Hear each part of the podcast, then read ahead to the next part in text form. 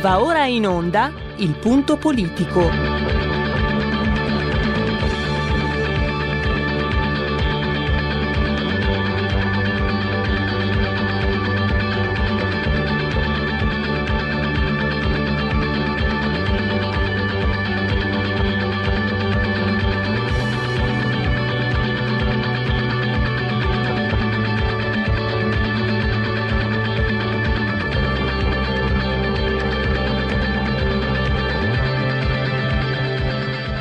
Ma se non state attenti, i media vi faranno odiare le persone oppresse e amare quelle che opprimono.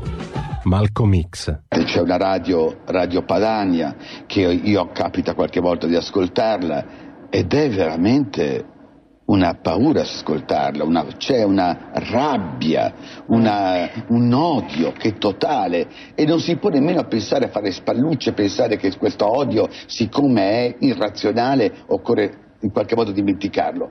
Occorre in qualche modo farlo rientrare nel dibattito politico. E poi sguatteri del padrone un cazzo. Sguatteri del padrone un beneamato cazzo. Vi invito però ad ascoltare ogni giorno per 5 minuti Radio Padania Libera.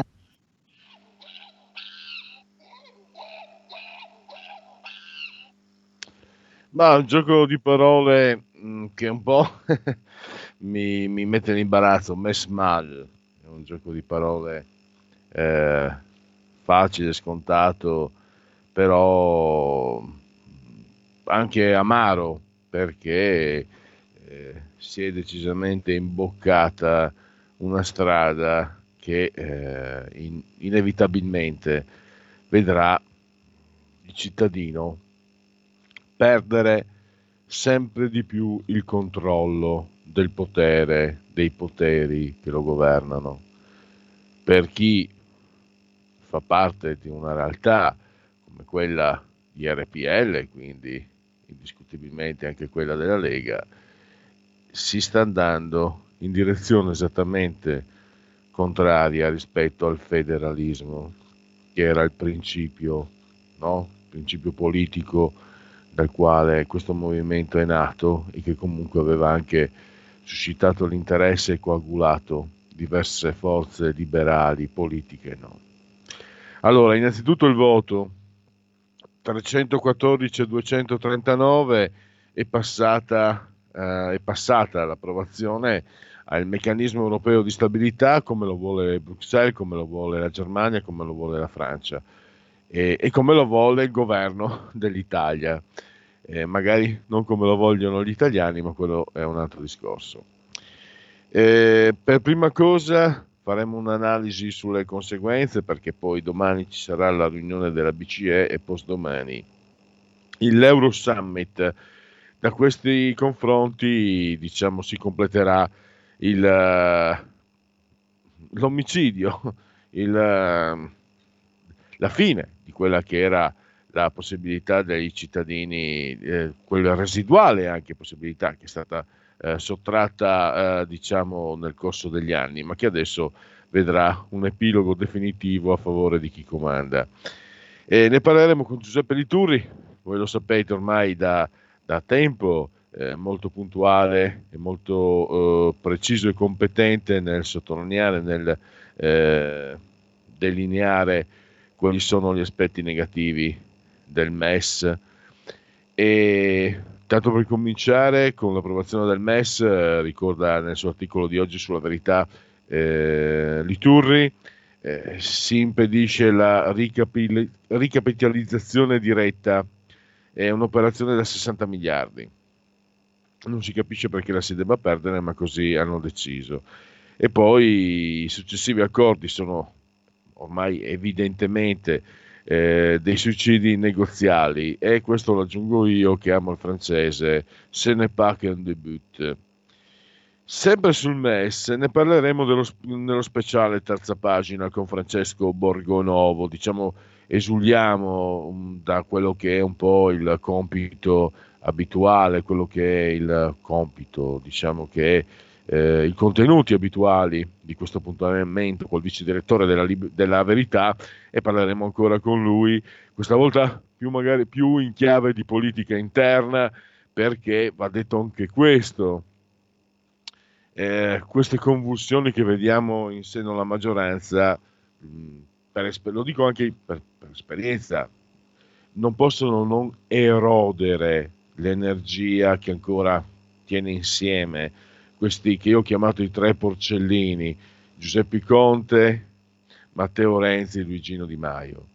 Eh, avete sentito, no? fino a ieri, eh, fino, a, fino a stanotte, i giornali di oggi sono abbastanza, eh, diciamo, chiari. No? Renzi toglie l'appoggio a Conte e il suo capogruppo dichiarazione di voto invece viva Conte, ti vogliamo tanto bene. Sì, le persone sono distratte da altro, quel che volete, sono anche incavolate, per, anzi forse proprio perché sono incavolate col Covid, magari sono meno eh, disposte a digerire anche queste bugie. Oppure i malpancismi del, io ho detto, dopo il caprioleggiante eh, Conte, eh, Renzi, no, i malpancismi dei 5 Stelle che hanno trovato il punto di caduta. Sul web molti hanno ironizzato il punto di caduta sulla poltrona dove state seduti. E anche qui, ecco, forse il primo passaggio, il primo risultato, eh, io lo dico anche con, questa volta lo dico con compiacimento per motivi personali, non li posso più vedere, lo sapete. Non dovrei parlare così, ma sono un paresiar che mi scappa. Probabilmente è il, diciamo, questa è la data da scolpire sulla lapide dei 5 Stelle. Da oggi politicamente i 5 Stelle non esistono più, per fortuna, questa è una liberazione, però purtroppo esistono perché sono ancora al governo e abbiamo dei cadaveri al governo che puzzano, inquinano, infettano, però purtroppo ci restano. Vedremo se di questo passo però basterà il Quirinale a, a coprire questo, questa situazione che francamente non ha non ha precedenti, non me la ricordo, non mi ricordo una situazione di questo tipo. E poi un pensierino anche a lui, dai, su, al Piccinin, no? Amici milanisti, non sto parlando di Franco Varesi, sto parlando del Nibelungo del Vatusso, Renato Brunetta, che oggi si è commosso ricordando i bei tempi, la settimana scorsa, dell'unanimità sul bilancio, vi ricordate? Pare che dopo questa commozione stia correndo velocemente a Venezia per imporre, per chiedere, per supplicare che il Mose, per intuibili motivi, entri in funzione prima che l'acqua alta arrivi a 1,10 m. E lì lo possiamo capire, possiamo anche, eh, possiamo anche essere solidali. Ho detto le tragicomiche peripezie del Bagonghi veneziano. Poi avremo anche eh, Matteo Ballarin, che è eh, fondatore e presidente di Europe Energy. Eh, doveva essere con noi la settimana scorsa, ci sono stati dei problemi. Ehm, lo sapete, il saliscendi del mercato dell'energia, eh, bollette precipitate nel secondo trimestre luce gas meno 18,3 l'elettricità 13,5 il gas. Poi invece sono risalite esponenzialmente nel terzo trimestre eh, anzi scusate eh, nel quarto ottobre questo crea un effetto montagne russe per il mercato dell'energia che non fa bene a nessuno Intanto il Codacons si lamenta perché, per il bilancio delle famiglie, perché un aumento come quello del terzo trimestre non si vedeva dal 2003, cioè da quando eh, sono previsti gli scatti trimestrali, quindi un effetto eh, negativo sulle, sulle, sui portafogli delle famiglie, ma al tempo stesso anche per chi su, sul mercato deve, deve, lavorare, sul mercato dell'energia. E allora Matteo Ballarin eh, è proprio diciamo, l'addetto ai lavori che ci aiuterà a orientarci eh, in questo, anche in, su questo aspetto, anche qui naturalmente una situazione effetto Covid. Invece tra un minuto, anche meno, dovremmo avere in, in collegamento Paolo Formentini eh, per parlare di quello di cui il mondo non parla. E se guardo in giro alla fine vedo che eh, siamo veramente in pochi, pochi ma buoni, viene da dire, la Lega eh, RPL e Marco Formentini che sta seguendo ormai da tempo eh, molto da vicino denunciando eh, quello che sta accadendo a Hong Kong. Sembra insomma, no? Eh, avete visto ieri non so se avete seguito il calcio, il quarto uomo, cioè un giudice di campo, un arbitro, ha, ha apostrofato come negro un, uh, un vice allenatore che era stato espulso di una squadra turca. Pare che però essendo rumeno abbia usato il termine che si usa in Romania. Tra l'altro in Spagna mi risulta che per indicare le persone di colore si usi ancora nigro. Quindi vabbè, se è scattato il putiferio, mai visto una cosa del genere, partita sospesa. Oppure la Boldrini che denuncia Salvini perché la, le persone usano il, in termini eh, sardonici e sarcastici eh, risorse boldriniane, non si può fare. E invece i dissidenti di Hong Kong possono finire in carcere. Questi signori stanno zitti, non dicono nulla, si girano dall'altra parte. A si volti in bande, dicono in Friuli. Allora, non so se è pronto il nostro Giulio Cesare Carnelli per far partire il qui Parlamento. Eh, ancora un minuto Pierluigi, stiamo cercando di raggiungere Paolo. Ti ho dato il numero anche di, dell'ufficio a Montecitorio. Sì, in entrambi i numeri purtroppo non, non, è raggiungibile nessuno, quindi stiamo insistendo. Oibò. Allora, linee aperte e anzi mi prendo eventi che tempo non aspetti tempo, questo probabilmente è un modo di dire che hanno inventato qui in Lombardia 6.0 gradi centigradi sopra lo zero le temperature esterna 96% l'umidità la pressione pari a 1001 tondo 1001.0 millibar 20 gradi centigradi sopra lo zero interni 253 i metri che separano dal livello del mare il grande Giulio Cesare, Giulio Cesare Carnelli assiso sulla tolla di comando di regia tecnica, l'avete appena sentito, e il sottoscritto. Siete simultanea con noi quando sono scoccate le 14.48. Un abbraccio forte, forte, forte alla signora Carmela e alla signora Clotilde. Loro ci ascoltano dalla televisione, il canale 740 740. Un abbraccio forte anche a chi ci ascolta, naturalmente cullato dall'agito suono digitale della Radio DAB, oppure chi ci ascolta attraverso smartphone e iPhone, grazie alle applicazioni dedicate, oppure Alexa, accendi RPL Radio, ve ne saremo riconoscenti, chi ci ascolta attraverso internet, oppure anche grazie eh, alle applicazioni, alla, alla, all'applicazione eh, che è stata da poco creata anche su Smart, t- smart TV, smart, smart TV e poi naturalmente ci potete ascoltare anche sul sito e sul profilo Facebook H24 della Verità, quindi non, non vi manca assolutamente l'occasione. E il tutto nel vigesimo giorno di Frimaio, mese del calendario repubblicano per i gregoriani, il 344 giorno dell'anno. Ne mancano 22 alla fine, mamma mia. Per tutti invece un mercoledì, miarqui 9 di dicembre, anno domini 2020.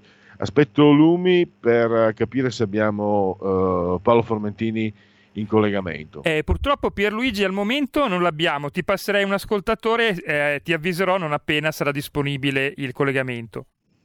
Va bene, bene, allora la voce chi ce l'ha? Pronto? Buongiorno caro Pierluigi, buongiorno, buongiorno. Ciao. Ciao.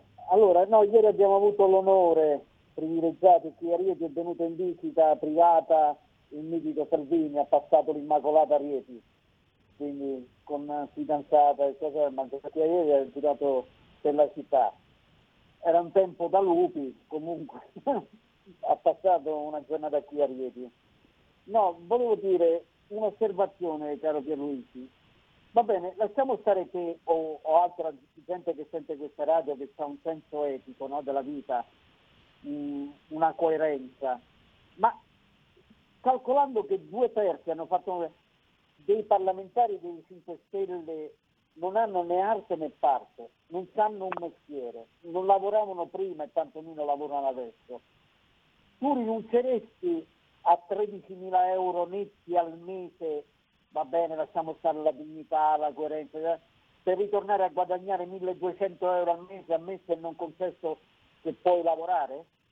Eh, eh, siamo seri, conto è, è, è fatto. Qui stiamo parlando di un, una marea di scappati di casa. Noi diamo 13.000 euro al mese a Buffagni, a Paola Taverna, a Virginia il Bibitaro. Scusa, uso questa enfasi. Ma questa gente dovrebbe tornare a che cosa? A non fare niente? A non lavorare più? e non ha mai lavorato nella sua vita. E poi una proposta per il direttore per te, caro Pianucci, se puoi inoltrarla ai piani alti della radio, perché io non so adesso i prezzi, le cose costerebbe troppo, invece di mandare repliche la notte, non potete fare un programma magari alternativo la notte con la musica, con le telefonate. Ti posso garantire che la notte c'è tutto un mondo alternativo di milioni di persone, io sono uno di quelle che soffre di insonnia, che evidentemente poi si deve rivolgere a Radio Maria, con tutto il rispetto per Radio Maria, però, eh, Mario, lì posso, posso uh, risponderti subito, è purtroppo un problema economico, altrimenti te lo dico subito. Ci sono due, due voci di RPL, una è quella che ti sta parlando, l'altra posso parlare anche per lui, il Marciano Pinti, che lo farebbero subito quello di, di, di, fare una notturna in diretta di, di 5-6 ore. Solo che se lavoriamo di notte non riusciamo più a lavorare di giorno, se lavoriamo no, no, di notte no, qualcuno deve sostituirci di giorno. E, però, non per non parlare del tecnico, avremo bisogno anche di un, di un altro tecnico e le risorse purtroppo mancano. L'idea comunque sappi che, che che ci sarebbe, insomma, sarebbe assolutamente. Io, mm, condividiamo quello che hai detto tu eh, sul mondo della notte, eccetera, eccetera. Prego, no, prego, scusa, ti ho tolto la parola. milioni di ascoltatori la notte, non solo che milioni di persone che lavorano la notte e non c'è alternativa. Tante volte sentire magari pareri delle persone, persone anziane. Eh, la notte la gente, specialmente anziana, cose come... questa è una piccola oasi di libertà, una riserva indiana RPL che va preservata e adesso che già vi si sente è un miracolo in tutta Italia, non so, da Bolzano a Lampedusa, ecco io ho detto questo, ma poi io ovviamente sono una persona discreta, non faccio i conti in tasca alle persone, non so quali sono i conti di RPL neanche li voglio sapere perché sono fatti vostri. Io la buttavo lì come proposta perché eh, milioni di persone la notte ascoltano la radio. Ecco, questo poteva essere Concordo, concordo se, prima o poi chi lo sa, magari sarà possibile. Mario, intanto ti saluto e ti ringrazio. Va bene, questi non rinunciano a 13.000 euro al mese. Eh, Paola Taverna ne eh, siamo cap- questo sì, questo l'avevamo intuito. Allora, grazie a Mario. Eh, chiedo lumi alla regia se abbiamo eh, purtroppo Pierluigi per il momento non risponde. Eh, tieni presente che oggi alla Camera dei Deputati eh, c'è stato l'intervento di Conte e fino a poco fa c'erano interventi in, di- in diretta. Eh, io ho messo da parte eh, quello di eh, Marco Giulio, Maggioni. Facciamo... Scusa Giulio, allora chi ha tempo non aspetti tempo. potremmo mettere, va bene che dura 10 minuti, eh, non so che mai facciamo una prima parte adesso, una seconda parte dopo certo. di Marco Maggioni eh, che replica sì. a, a, a, a, Conte e poi se magari richiama Formentini magari lo richiamiamo domani che magari sarà una certo. giornata perfetto più, va bene allora intanto, si... ti, ti, ti, intanto ti ringrazio per, uh, per, aver messo da parte come sempre e quindi per, per farci da, da, paracadute. Una cosa al volo su Mario, l'idea di Mario io la condivido in pieno, non solo, mi è capitato poche volte, qualche volta, di ascoltare di notte la radio, no? E ci sono programmi anche purtroppo sulla radio, radio, Rai pagati con i nostri soldi, fatti così male, così male, così male, che ti verrebbe voglia veramente, non perché io sia bravo, ma perché, anzi per carità, però sono fatti così in modo approssimato, così buttati via, così eh, fatti di malavoglia questi programmi, sembrano veramente dei funzionari messi lì eh, pagati contro voglia, che il, il popolo della notte meriterebbe invece un trattamento più caloroso, ma anche più professionale che sicuramente RPL sarebbe in grado di fornirgli, ma no, no, non è in grado quantitativamente, mi dispiace.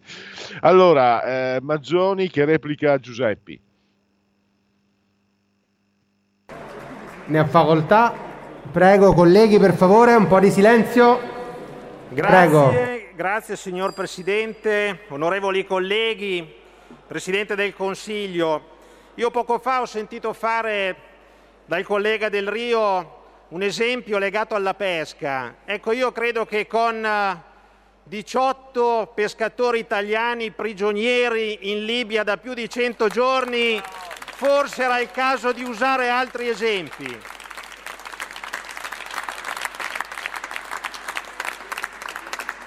intervengo al termine di un dibattito vuoto e senza prospettiva, che arriva dopo giorni di duro scontro nella vostra maggioranza, con una parte del Movimento 5 Stelle che sembrava aver avuto un sussulto di coerenza e realismo verso il governo e verso il Partito Democratico. Ma andiamo con ordine guardiamo i numeri, perché alla base ci sono sempre i numeri. E il suo Ministro dell'Economia, credo che nella fretta di rassicurare solo Bruxelles, deve aver dimenticato di aggiornarla sugli indicatori economici del nostro Paese. Glieli ricordo io. Nel 2020 il crollo del PIL sarà del 9,9%, nel 2021 la ripresa si limiterà ad un più 4,1% e nel 2022 forse la ripresa sarà del 2,8%. I dati sono forniti dalla Commissione europea di cui fa parte il vostro Gentiloni. Il rapporto debito pubblico-PIL sfiorerà nel 2021 il 160%, con un aumento di 25 punti percentuali sul 2019. Peggio dell'Italia ha fatto solo la Grecia, nonostante la pandemia abbia colpito ovunque in tutta Europa. A febbraio voi eravate quelli dell'hashtag abbraccia un cinese. Evidentemente non ha funzionato. Il dato sulla disoccupazione è ancora più preoccupante, anestetizzato dal blocco dei licenziamenti, i cui effetti saranno pesanti, perché tale misura, se applicata nel breve periodo, può dare stabilità, ma protratta nel tempo finirà con l'uccidere anche quelle imprese che con una contenuta riduzione della forza lavoro avrebbero superato questo difficile periodo economico. Signor Presidente, dall'Europa avete avuto ogni genere di facilitazione. L'Unione Europea ha sospeso i parametri di Maastricht, vi ha lasciato libertà di spesa, ma non avete saputo sfruttare questa situazione in ottica di sviluppo. La Banca Centrale Europea ha comprato e continua a farlo miliardi di debito pubblico per stabilizzare il valore dei nostri BTP, ma dal vostro governo non arrivano misure strutturali e programmate solo incentivi, bonus, misure assistenziali per tamponare la situazione, ma senza una capacità di rilancio del Paese. Sul fronte delle entrate non riuscite a scrivere una riforma del fisco che consideri le famiglie come centrali nel sostegno ai consumi, ma riuscite a creare panico con minacce di patrimoniali. Voi siete i nemici del ceto medio. È possibile che una maggioranza su un tema fiscale così pesante come la patrimoniale non riesca a coordinarsi al proprio interno prima di presentare gli emendamenti alla legge di bilancio? Questo è dilettantismo politico allo stato puro, signori. Sul fronte della spesa non avete la capacità politica di far partire i cantieri delle opere pubbliche, peraltro già finanziate pur sapendo che ciò contrasterebbe in maniera robusta il calo del prodotto interno lordo del nostro Paese. Verrete ricordati per quelli dei banchi a rotelle. Il futuro appartiene a chi fa squadra. Le radio italiane si uniscono per giocare la partita da protagoniste. Nasce l'app Radio Player Italia. 140 stazioni in una sola rete. Scegli la tua preferita e ascolta il suono perfetto del digitale. Gratis, senza registrazione, senza interruzioni, compatibile con tutti i device. Le notizie, la compagnia, la musica scelta da chi la ama, la conosce e la vive. Scarica Radio Player Italia. Il futuro batte con la radio nel cuore. Anche RPL è disponibile su Radio Player Italia.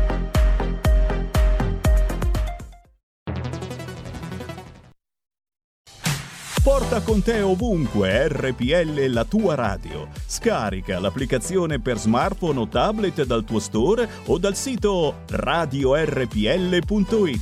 Cosa aspetti?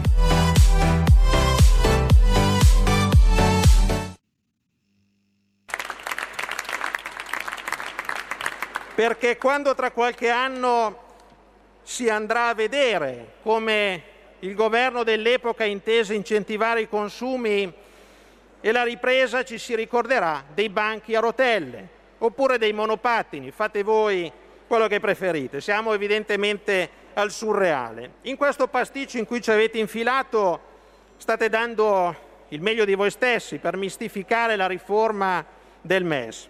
Faccio un po' di storia perché nel governo state giocando al gioco delle tre campanelle con il Parlamento. Il MES ha una dotazione da 700 miliardi e l'Italia vi partecipa con una sottoscrizione da 125.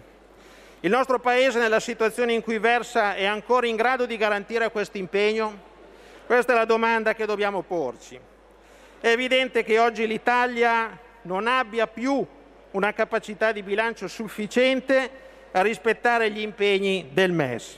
Quindi voi state vendendo in Europa qualcosa che non possedete. Mi ricordate Totò intento a vendere la fontana di Trevi.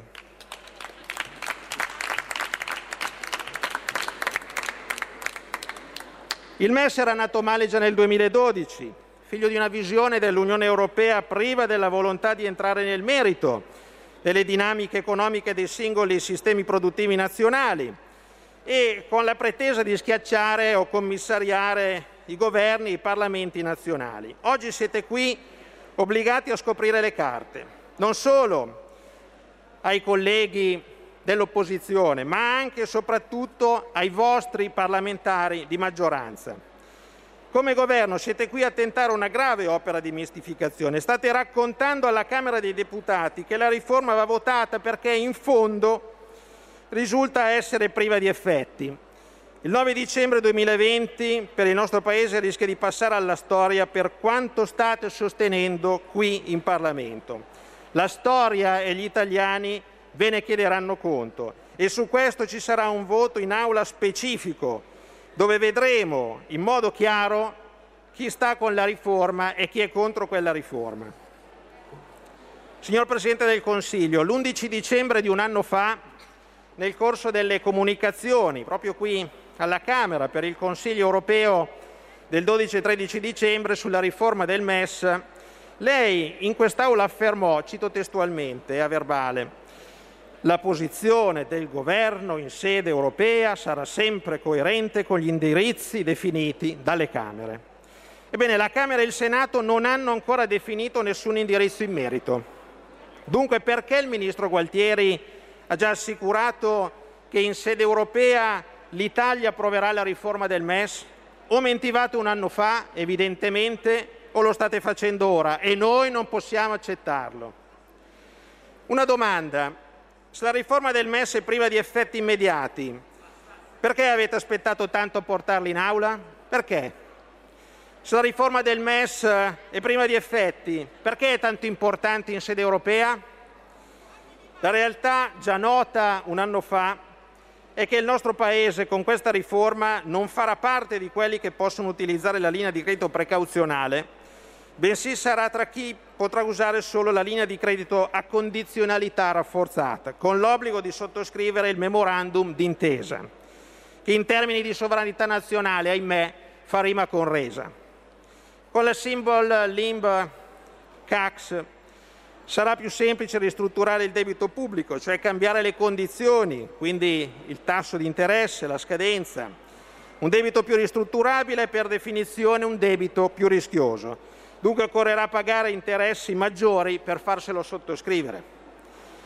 L'ultimo, ma non da meno, punto di riforma del MES è il backstop del fondo di risoluzione che fa intervenire il MES per salvare le banche solo dopo il bail-in, quindi addio risparmiatori.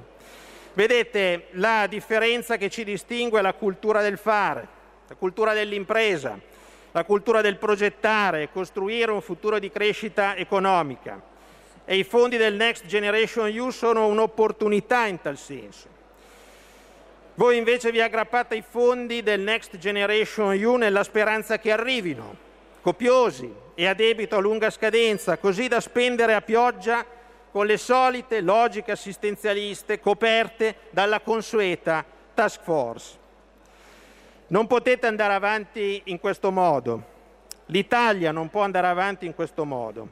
Ad ogni decisione importante siete a fare innumerevoli vertici notturni, assemblee di gruppo, raccolte firme tra parlamentari, scontri tra correnti, votazioni su Rousseau. È ora che prendiate atto che governare non è il vostro mestiere. Grazie Presidente.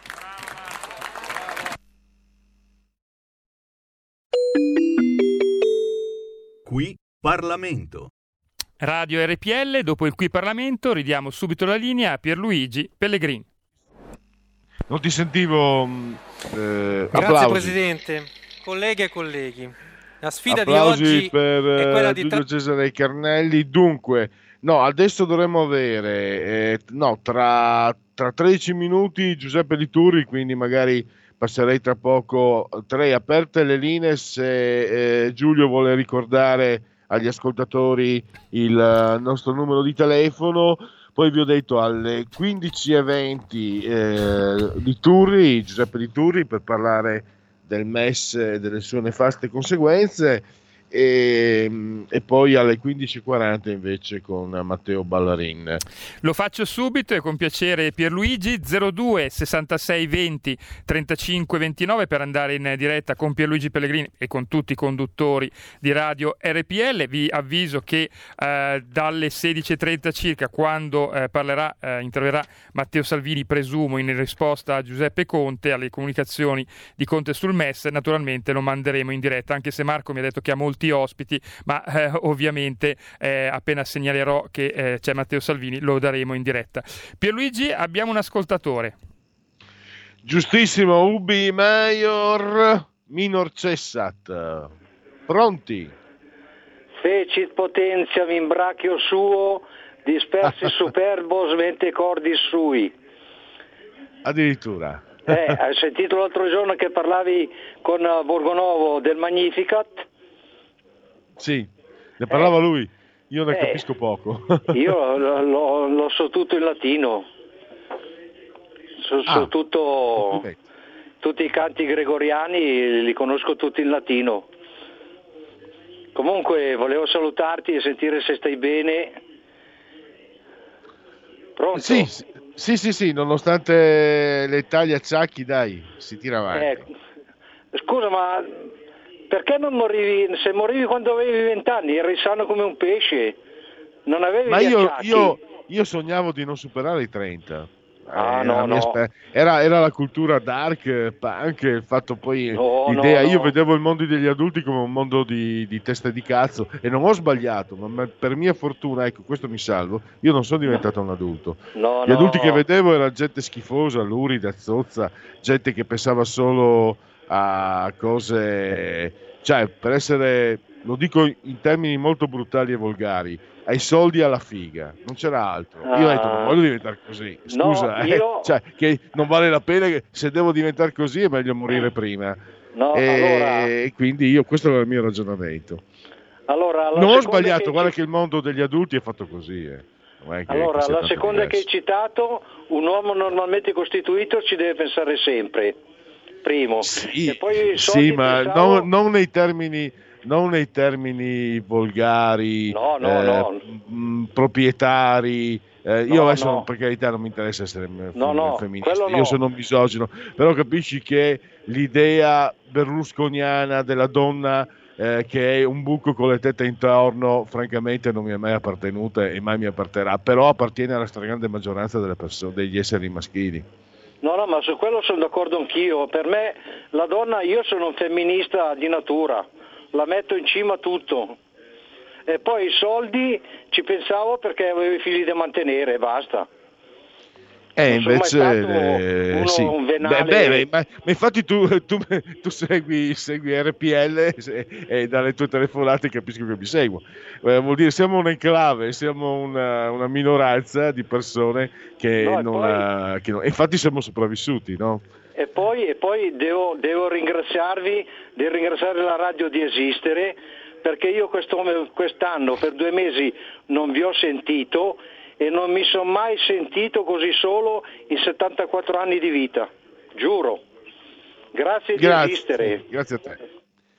Ma mh, allora, è proprio dello strumento radiofonico, eh, quello di, di, tenere compagnia agli ascoltatori e da quello che è la mia esperienza, mh, cioè quelli che erano anche i dati, tra l'altro ve l'ho detto, no? notizie belle de, della radio che sta aumentando gli ascolti, eccetera, eh, erano anche dati gli auditel di tanti anni fa, sì, di, di 8-9 anni fa, eh, gli ultimi che avevo visto eh, non erano tanto i dati quanto una sorta di indagine che rilevava come il pubblico di RPL fosse il più fidelizzato eh, tra tutte le radio prese in considerazione, cioè eh, nessun pubblico, nessun, nessun target, brutto termine, come quello di RPL era eh, così, eh, diciamo, mh, mm, consecutivo, conseguenziale nell'ascolto. Eh, mi spiegava, parlai anche con, con adesso ebbi modo di parlare con un esperto, mi spiegava il pubblico di RPL è un pubblico che quando accende la radio non la spegne più, mentre gli altri cambiano canale, a RPL non lo fanno. E questo eh, viene confermato anche dal nostro ascoltatore. Pierluigi, so se... abbiamo ancora un ascoltatore e poi Giuseppe Liturri. Ah, Ah, cont- io avevo detto 15 e 20. ah, sì, vedo... scusami, non, non, l'ho ancora contattato, hai ragione. Eh, pensavo 15 e 20 perché avevo degli impegni. Allora aspettiamo allora... ancora 5 minuti. Allora, dopo l'ascoltatore, facevo perché altrimenti mi sto facendo, mi sto face... lasciando andare a considerazioni un po' troppo private e intime. Eh, e questo non Lega. interessa agli ascoltatori. Passiamo con Segui la Lega. Allora, l'ascoltatore poi segui la Lega. Pronto? Pronto? Sì, buongiorno. Sì, buongiorno Pierluigi, chiamo dal Veneto. Prego. Ehm, forse mi sono perso qualcosa, ma dov'è che la Costituzione italiana, quella scritta nel 1948, eh, parla di Europa? C'è in qualche posto in cui dice... Perché? Perché io stamattina ho seguito il dibattito alla Camera e ho um, purtroppo dovuto ascoltare un intervento vergognoso, che vergognoso a dir poco, quello di Graziano Del Rio, che ha fatto riferimento ai padri costituenti per giustificare la solidarietà tra i popoli europei, solidarietà che non esiste dal Trattato di Maastricht in poi, dove si dice che invece tra gli Stati europei c'è una forte competizione. Allora, di più vergognoso di quel di quell'intervento di Del Rio oggi, secondo me c'è solo il, il piagnucolio continuo che fa l'opposizione, cioè stiamo ancora a, a criticare questo governo sui, ba- sui, banchi a rotelle quando bisognerebbe prendere in mano la Costituzione, quella vera, magari fatevi aiutare da qualcuno che ne sa e c'è gente che ne sa, che la studia giorno e notte, che ha studiato anche tutti i preparativi per questa Costituzione e andate dal capo dello Stato che è garante della Costituzione e fategliela rispettare per favore. Secondo te Mattarella, allora, eh, siccome ci sono non, stati no, questi giornali alcuni interventi, importa, secondo te Mattarella prende e dice ah sì va bene bene, allora sciogliamo subito le Camere e andiamo al voto? Fa così Mattarella? No, no, no. no. Eh, bisogna inchiodare Mattarella alla sua responsabilità di garante della Costituzione e, e farlo rispondere eh, alle domande. Scusa, per esperienza perché, ho visto l'opera, ti, purtroppo. Ti posso dire solo, posso dire solo una ho visto, cosa. No, no, fammi, fammi ricordare, no, no, ho visto l'opera. Mattarella, ministro della difesa sull'uranio impoverito, non lo inchiodi non lo inchiodi. Eh, mi dispiace. No, no. Tu hai ragione, tu hai ragione nel no, merito, ma, ma non lo puoi inchiodare, non lo hanno messo lì per caso. Allora, è, un allora, democristiano, eh, è un democristiano, tu sei veneto, siete stati democristiani fin, fin post domani e quindi posso, sai posso, chi sono posso... i democristiani, sanno, sanno sì, come sì, muoversi, non li, sì, non li acciuffi. Posso dirti una cosa? Certo, certo, scusa, ho parlato io. Eh, eh allora, eh, non, non, è questione di, è questione di smetterla di co- continuare a insistere con questi banchi a rotelle, con queste, scusa la parola, ma cazzate.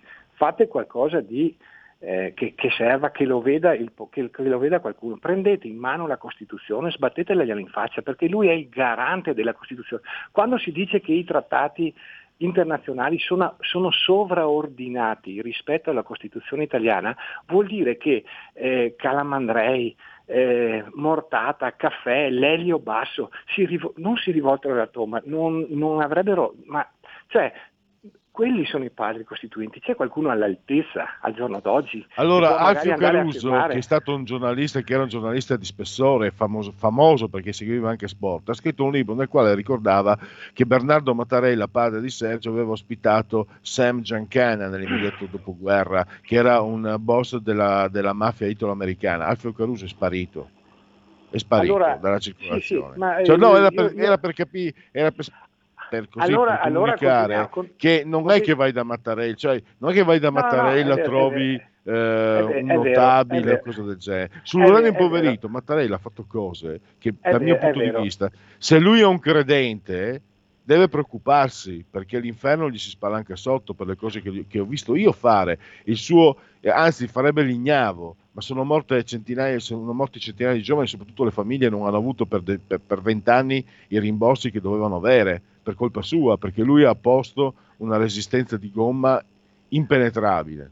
Eh, allora, allora- allora- vi- allora, stando così fatti, continuiamo ad andare sulle trasmissioni dove l- l- ognuno spara la sua opinione, che sia un giornale che non ne sa niente di quello che- di cui sta parlando, ma proprio niente, continuiamo a fare un'opposizione così. Allora poi No, va bene, non scusami, lamentiamoci. scusami. Io, scusami, io non contestavo, non contestavo la tua posizione, Io- anzi, io, anzi, io- anzi. io intendo dire, È, è- è intendo che, dire- è che non è, era per portarti quello che conosco io, Mattarella non vai, non puoi, cioè, non puoi pensare, seguendo le eh, strade della bra- delle brave persone, di andare da Mattarella e dirgli Infatti, guarda, guarda infatti che non, si non non non sto dicendo di fare le brave persone, sto dicendo di, andare, di, di fare una delegazione, fatevi accompagnare da qualcuno. Io, io ne dico uno, ta- ma, ma ce ne sono. Ma scusa. Salvini, Salvini ha chiesto Fate- anche un fatevi- incontro con fa- Mattarella. ma Salvini, Salvini non ne sa un, cioè, scusami la parola, non ne sa un caspita della Costituzione italiana. Ma Salvini, Fatevi- sa- ma fatevi Salvini aiuta- sicuramente ha qualcuno, ha qualcuno con lui, avrà qualcuno con lui che sa della Costituzione che spiega a Mattarella e- come stanno le cose. E, e non si può mettere insieme, oltre a Salvini, la Meloni, oltre a Salvini, quelli che ci credono eh, ancora nella Costituzione e andare a chiedere conto? Vabbè, ti lascio, grazie. Forse Va bene, eh, no, no, per carità, che eh, ho mozione accolta, ma non... eh, ecco come si risponderebbe in un film o che so io, insomma, non è così che funzionano le cose, anche se dovrebbero. Ma noi brave persone, persone comuni, persone per bene, fanno credere no, che il rispetto delle regole poi comporti un, uh, un, uh, un, eff- un effetto conseguenziale no, delle nostre azioni. Cioè io faccio bene e quindi avrò bene, faccio male e avrò male. No, non funziona purtroppo. Eh, È uno dei motivi per cui eh, da, da ragazzo speravo tantissimo di non superare i 30 anni perché avevo capito che funzionava così e che non mi sarebbe piaciuto. Però dopo, ripeto, poi più va avanti il tempo, più ti affezioni a questa, come cantava Paolo Conte, a questa sporca vita che non è mai finita se no come si fa. Segui la Lega. Segui la Lega è una trasmissione realizzata in convenzione con La Lega per Salvini Premier.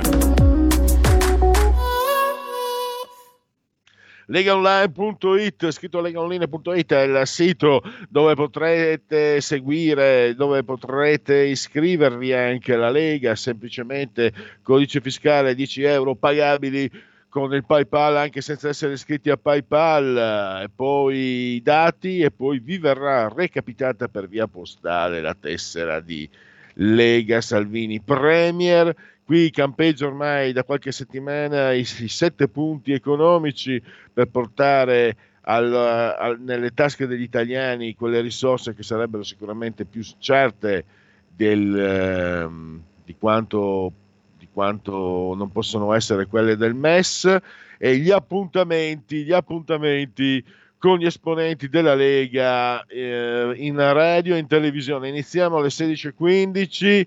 Oggi, mercoledì 9 di dicembre, Claudio Borghi lo potrete vedere e auscultare su Sky TG24, rubrica Economia. Questa sera alle 21, Rai 2, TG2, post, proprio lui, Matteo Salvini, Antonio Maria Rinaldi, anche lui questa sera alle 22.50 su Rete 4, stasera Italia, l'europarlamentare leghista.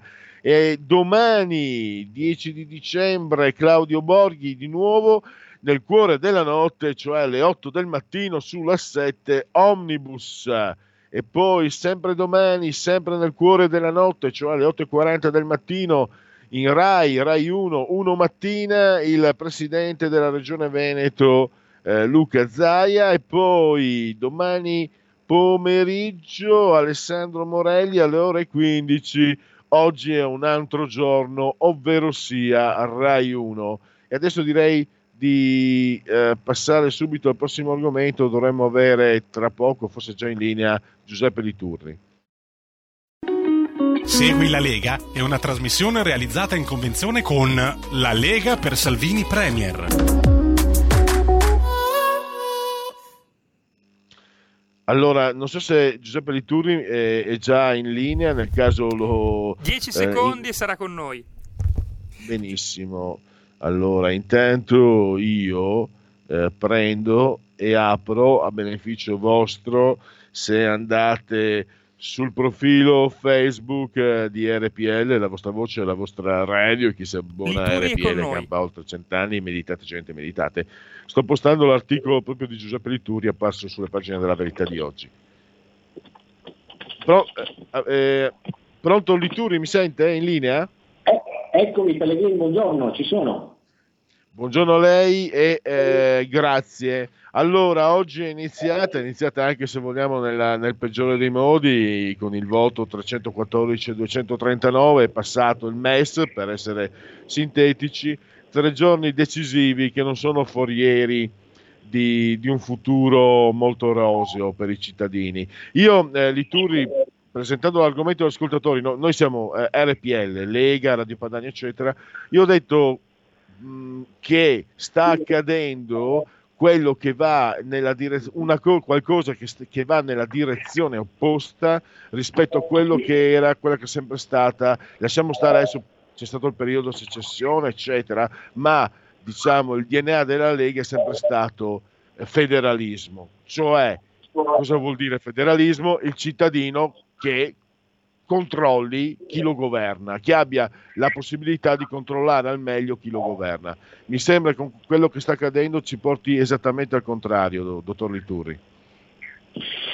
Beh sì, eh, in questo momento il centro decisionale è molto, molto lontano dalla, da, dalle proprio singole unità amministrative del nostro paese. Siamo, siamo in un triangolo che è tra Bruxelles, Francoforte e Berlino, con l'aggiunta che ehm, tutte le decisioni importanti sono tutte decisioni che ci vedono dire sempre di sì, eh, non riusciamo mai a dire di no, ma non per motivi ideologici, ma per meri, mere valutazioni di convenienza che non ci sono mai consentite, eh, per cui quando abbiamo delle perplessità ci viene sempre risposto che è troppo tardi per dire di no perché ne abbiamo già detto troppi sì in precedenza.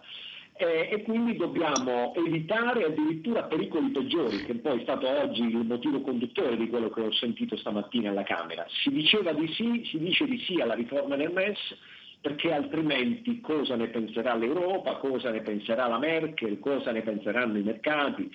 Si ripete lo stesso modello disastroso che ci ha visto accettare delle decisioni dannose per il nostro Paese e in questo momento purtroppo c'è di mezzo il debito pubblico e i risparmi degli italiani. Purtroppo eh, siamo di nuovo con lo stesso sba- modello sbagliato e in una situazione molto molto delicata.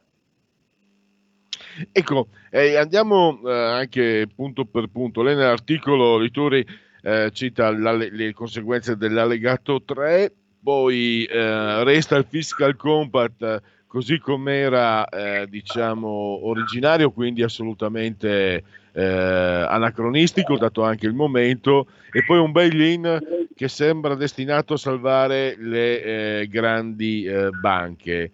Cioè, mi sembra anche di Turi che più che entrando nel merito, magari si potrebbe anche accettare l'idea della casa Europa, ma la disposizione delle stanze è perlomeno discutibile, anzi è nociva e dannosa.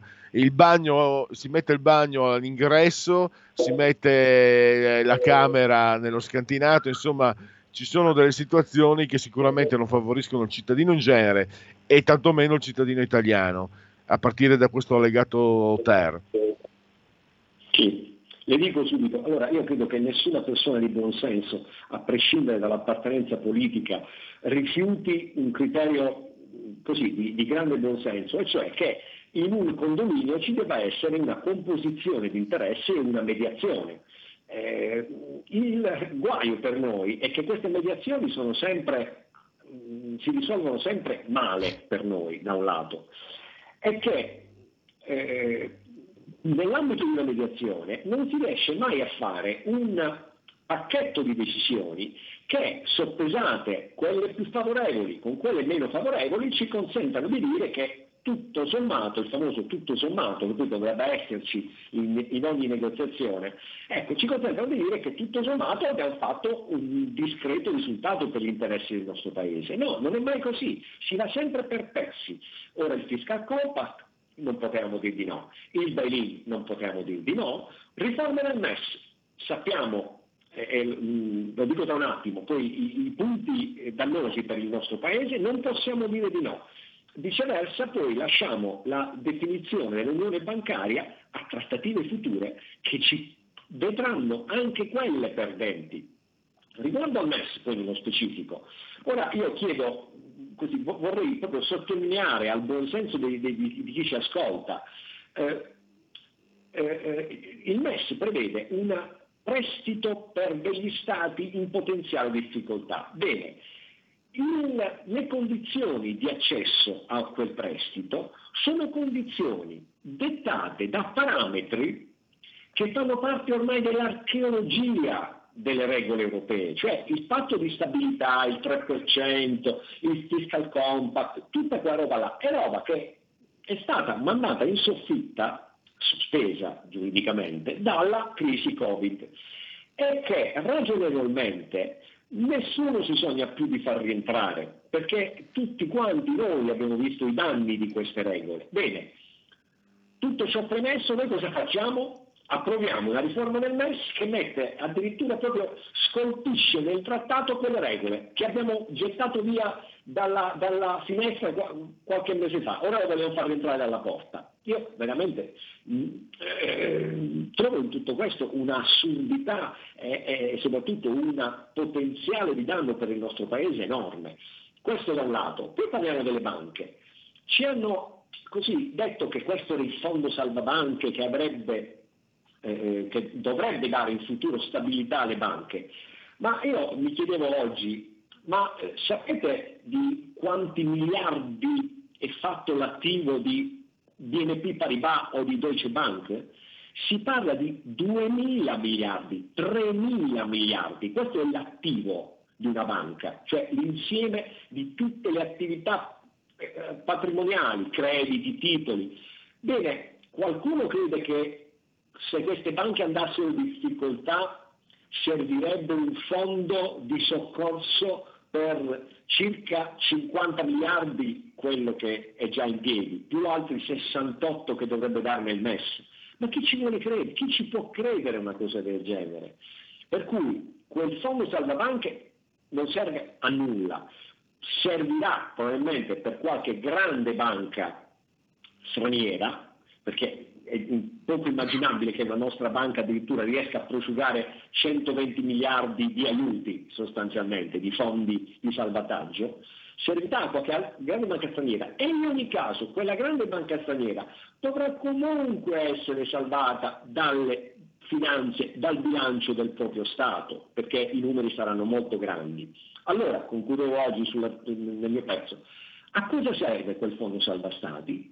Serve, e questa è una come dire, eh, piccola notizia che io credo sarà ripresa nei prossimi giorni, serve a togliere di mezzo uno strumento invece che c'è già nella, nel trattato del MES, che è l'intervento diretto del MES a ricapitalizzare le banche, che diciamo, possiamo dire che possa avere qualche utilità, bene, quello strumento viene cancellato. E al MES gioiscono, perché le immagini, anziché correre il rischio, tra virgolette, di ricapitalizzare una banca in difficoltà direttamente, perché quello è un rischio, il MES fa invece un prestito a un salvadanaio in cui ci sono tutti i fondi delle banche europee. Molto comodo, fantastico. È il MES che dovrebbe gioire purtroppo e non il risparmiatore italiano. Ecco, purtroppo devo concludere, eh, Lituri, perché abbiamo esaurito lo spazio altrimenti mi tolgono il saluto della regia. Io intanto la ringrazio, noi ci sentiremo nuovamente presto per aggiornare eh, gli sviluppi eh, di questa situazione, grazie anche ai suoi articoli sulla verità e ai suoi interventi qui a RPL. Grazie ancora e risentirci a presto. Grazie Pellegrini, buonasera a tutti gli ascoltatori e a lei. Ehi, sveglia, sveglia! Chi ha parlato? Sono io, la Digital Radio. Anche in camera mia? Ma non abitavi nella mia auto? Analogico che non sei altro. Per tua informazione, da quest'anno mi puoi ascoltare nelle auto nuove, in casa e dovunque ci sia una radio. Eh sì, da quest'anno dove c'è radio c'è DAB. Ascolta le tue radio preferite con il suono perfetto della Digital Radio e scopri tanti contenuti extra. Sì, però svegliati, eh. Dibidi dobidi dab. Anche RPL, la tua radio, è in Digital Radio. Porta con te ovunque RPL la tua radio. Scarica l'applicazione per smartphone o tablet dal tuo store o dal sito radiorpl.it. Cosa aspetti?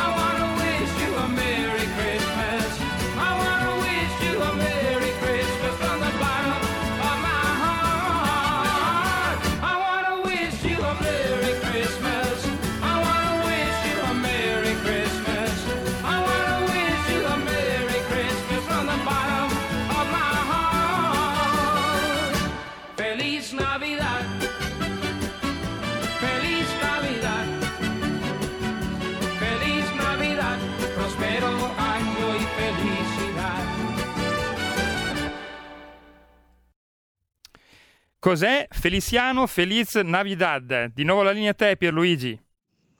Eccoci qua, stavo già parlando io, penso da solo, ma sono già abituato insieme a me stesso, cioè nella miglior compagnia che io conosca, dico la verità, perché sono affezionato, insomma, non peraltro.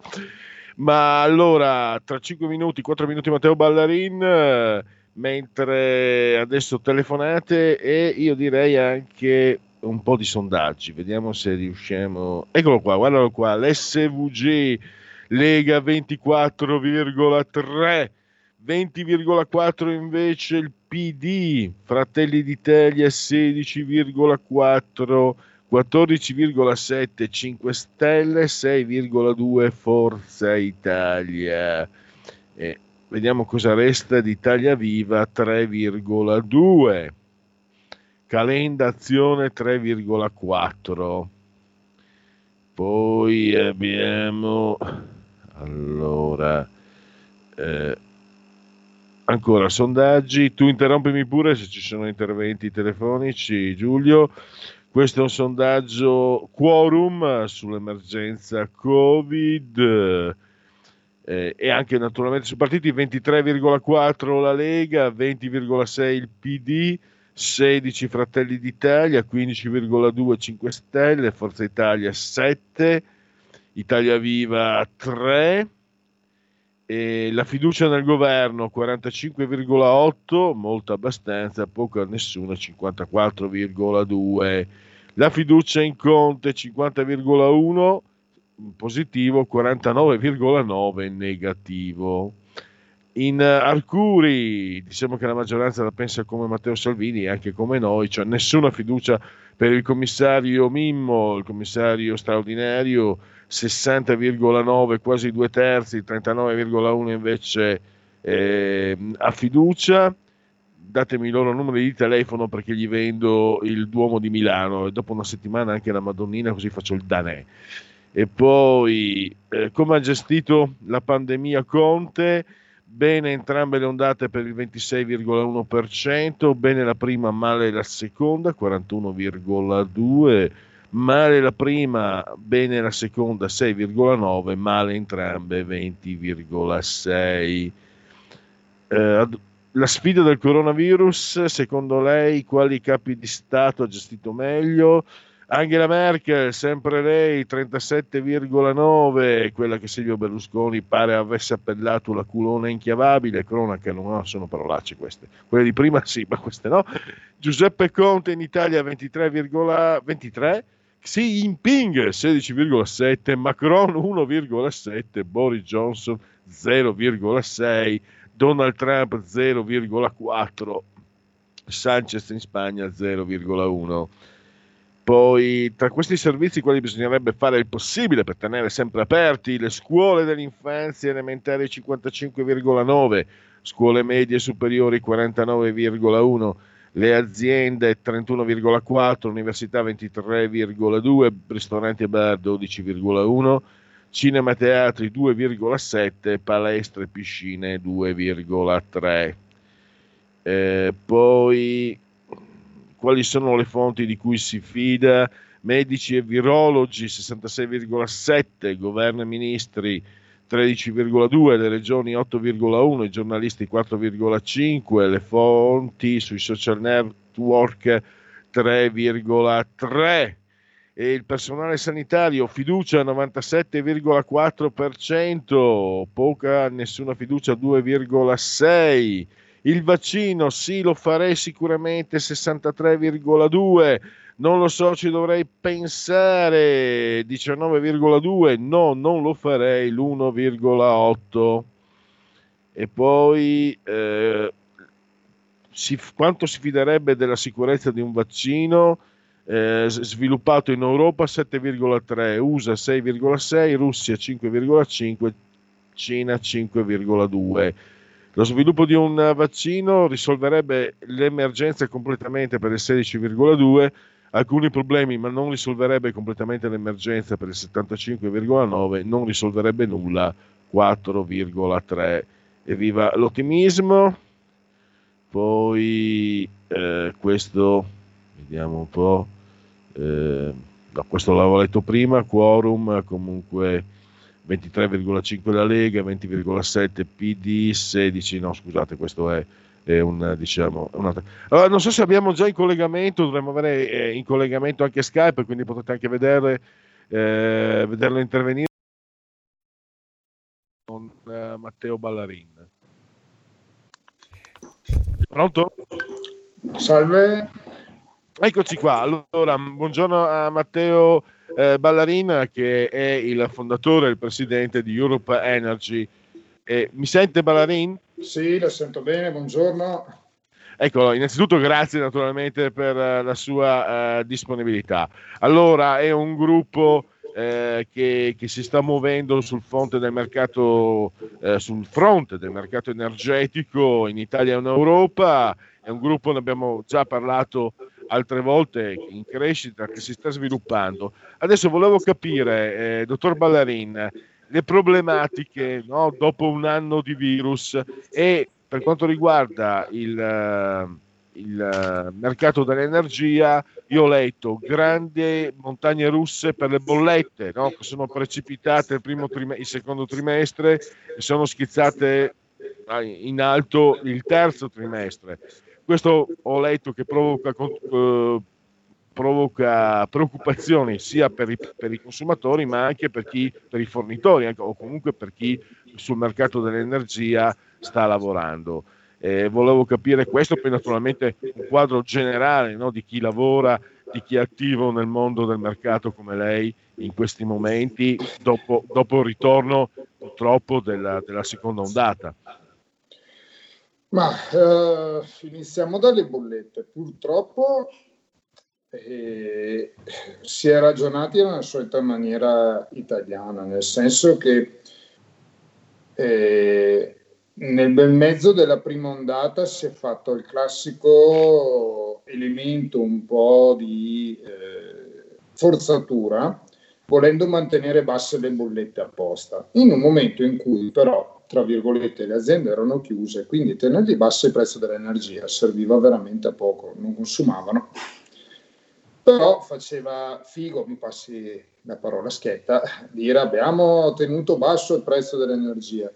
Purtroppo però è una coperta corta, nel senso che non è che si, si fosse fatto qualche emendamento ad hoc che agisse in maniera strutturale sulle bollette.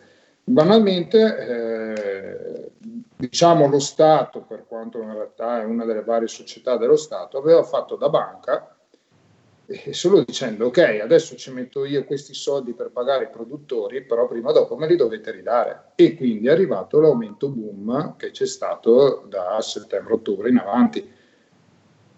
Siamo i soliti pirla italiani, perché se andate a tenerla bassa quando tutti eravamo in lockdown, ora che il lockdown è comunque parziale, siamo andati ad aumentare di brutto le bollette. Perciò purtroppo eh, no, come operatore del settore la cosa non mi aveva sorpreso, eh, lo sapevo che doveva arrivare questo aumento, però è anche bene sottolineare una cosa, è un aumento che ha riguardato chi è ancora sul cosiddetto mercato vincolato, nel senso che non ha scelto un operatore del mercato libero perché chi invece è soggetto a forniture sul mercato libero ha forniture che vanno in dinamiche completamente diverse. Ad esempio i nostri clienti, sono sincero, non hanno avuto tutta questa riduzione che, si, che c'era stato nel periodo del primo lockdown, ma sicuramente oggi non vedono questo forte aumento dell'energia, perché la dinamica di prezzo dei miei clienti non segue quella dell'annuncio politico. E, e Rossana abbiamo parlato ancora, è una delle cose che io definisco uno tra i principali mali dell'Italia. Troppo spesso si fa politica di annunci senza mai guardare quella che è eh, la cosa concreta per come far funzionare meglio il paese. E a me come imprenditore, a tanti miei colleghi, la cosa che fa più paura anche di questa prospettiva, eh, di, di, di, questo secondo lockdown. Eh, quando devi vivere che con un DPCM a settimana, come fai a programmare? E ancora una volta è solo paura di chi c'è a Roma di andare a dire come stanno le cose. Perché cosa, sai già cos'è Natale, sai già cosa sarà a gennaio. È inutile star qui a dire vediamo domani mattina il numero dei contagi. Un qualcuno che è un minimo professionista professionale in questo tipo di punti di vista, ma insomma riesce ad avere una view che non dico due anni, a un anno, però anche a uno o due mesi su questa pandemia. Si sa benissimo come può andare, o altrimenti i fantomatici esperti mandiamoli a casa, però di conseguenza riesce a dare programmazione. Andiamo avanti a DPCM settimanali. Ecco, mi interessava capire lei adesso cosa si aspetta, cioè eh, siamo in una fase in cui stiamo andando, abbiamo toccato il fondo e possiamo risalire o addirittura invece, come si dice, no? c'è un detto, toccato il fondo non resta che cominciare a scavare. Eh, allora, lei è un imprenditore, lo dico sempre, no? voi imprenditori non potete essere... Eh, non potete permettervi il lusso di essere pessimisti. No? Eh, diciamo, gli ostacoli per, per, voi imprenditori, per noi comuni mortali, gli ostacoli sono un motivo di frustrazione, per un imprenditore sono uno, un'opportunità. Però, sinceramente, adesso io la faccio leggera, è un momento come probabilmente, anzi, no, sicuramente non si è mai visto negli ultimi 75 anni, quindi un momento davvero particolarissimo.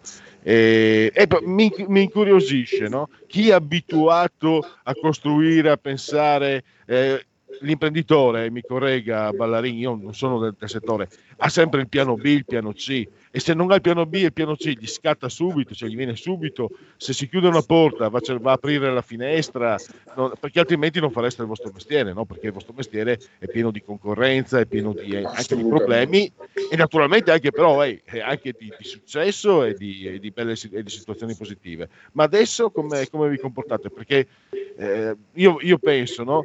abbiamo quelle, le categorie magari fortunate come la mia che possono continuare a lavorare in smart working. Poi abbiamo quelli che sono diciamo, il, i, dipendenti, i pubblici dipendenti che sono coperti e tranquilli.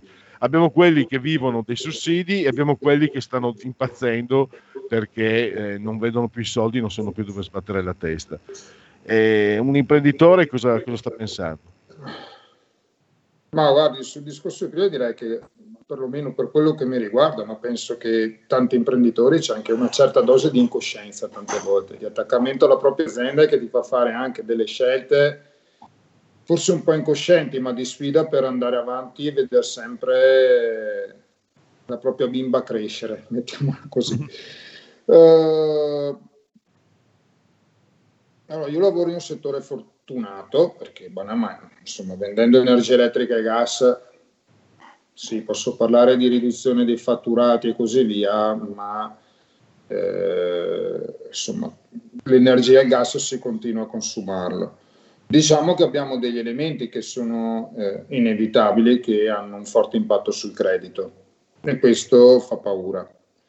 C'è una categoria sociale che a me eh, veramente mi viene da dare un grande abbraccio e invocare aiuto, eh, che in questo momento secondo me sono i veri ultimi, che sono eh, tutto l'aspetto turismo, ristoranti, hotel, quelle attività che sono le più colpite in questo momento, perché la grande industria sta lavorando e anche la media industria, i capannoni non sono chiusi, a differenza appunto di febbraio-marzo si sta producendo c'è un calo della domanda, ma non è drammatico secondo me in questo momento, ma c'è tutto un mondo che è quello appunto dei servizi alla persona che sono in fortissima difficoltà. Eh, cosa succederà? Boh, nel senso che purtroppo io non mi aspetto che a gennaio vada meglio di oggi. Me lo augurerei, però ho tanta paura che la situazione Covid sia molto molto simile a quella di oggi, anche a gennaio e anche per febbraio. Sicuramente arriverà un po' di ottimismo non appena saranno disponibili i vaccini e quindi questo poi con l'ottimismo tutto aiuta di più perché noi italiani siamo speciali in questo, tanto quanto nel deprimerci a volte poi siamo anche i primi che riescono a risollevarci. Sono convinto che non appena torna un po' di ottimismo ripartiamo in quinta. Eh, è dura però, è dura perché quando tu vedi eh, provvedimenti come quelli che ci sono stati anche questi giorni, che ti rinviano il pagamento delle tasse di una settimana, di dieci giorni, ma cioè vuol dire che viviamo in un mondo che non capiscono devo sforzarmi per trattenere le parolacce. Cioè. Ma non capiscono quello che succede realmente, perché dico, ma dove vivi? Dove realmente vivi? Purtroppo ancora oggi vediamo dei provvedimenti che non hanno senso. E capiamoci, eh, io ho, ho avuto il Covid, per fortuna asintomatico, eh, ho dovuto fare tutta la mia quarantena. Eh, in alcune mie filiali ci sono stati ragazzi stati molto bene, eh, scusi, stati molto male, anche qui in Italia, un paio di casi, e quindi in qualche modo l'abbiamo toccato e trovo una massima eh, sensibilizzazione sul cercare di evitare determinati comportamenti che però non questo non deve sfociare nella follia che si è visto in altre tipologie di provvedimento, per determinate chiusure veramente non hanno senso, come invece mantenere a parte altre situazioni. Eh, c'è da sperare di recuperare un po' di razionalità, che noi tutti ci mettiamo a Verona, in dialetto diciamo un po' di quel che seghedise, significa un po' di buonsenso, perché questo è il modo migliore per ricominciare tutti quanti. Quindi personalmente mi piace tanto passeggiare via Mazzini a Verona, però è un mese e mezzo che cerco di evitare. Ci sono tante belle stradine in campagna, preferisco andare a passeggiare lì la domenica con la famiglia in questo periodo e non per forza andare all'assalto del centro.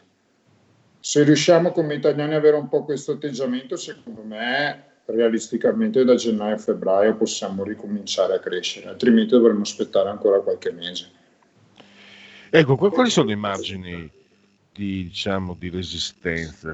In, in, linea di massima, non può, mi rendo conto, eh, esserci una risposta precisa perché poi ci possono essere dei stop and go, ma quanto a lungo ancora eh, può resistere il mondo della, della media impresa eh, in questa situazione? Guardi, io ritengo che noi italiani siamo il miglior popolo al mondo nel saper sopravvivere, che è un gran pregio, ma anche un grande difetto. Perché nel saper sopravvivere vuol dire nel trovare il modo di, di, di, domani, di mangiare domani mattina. Però è anche quello che tante volte non ci permette di crescere e di fare il sistema.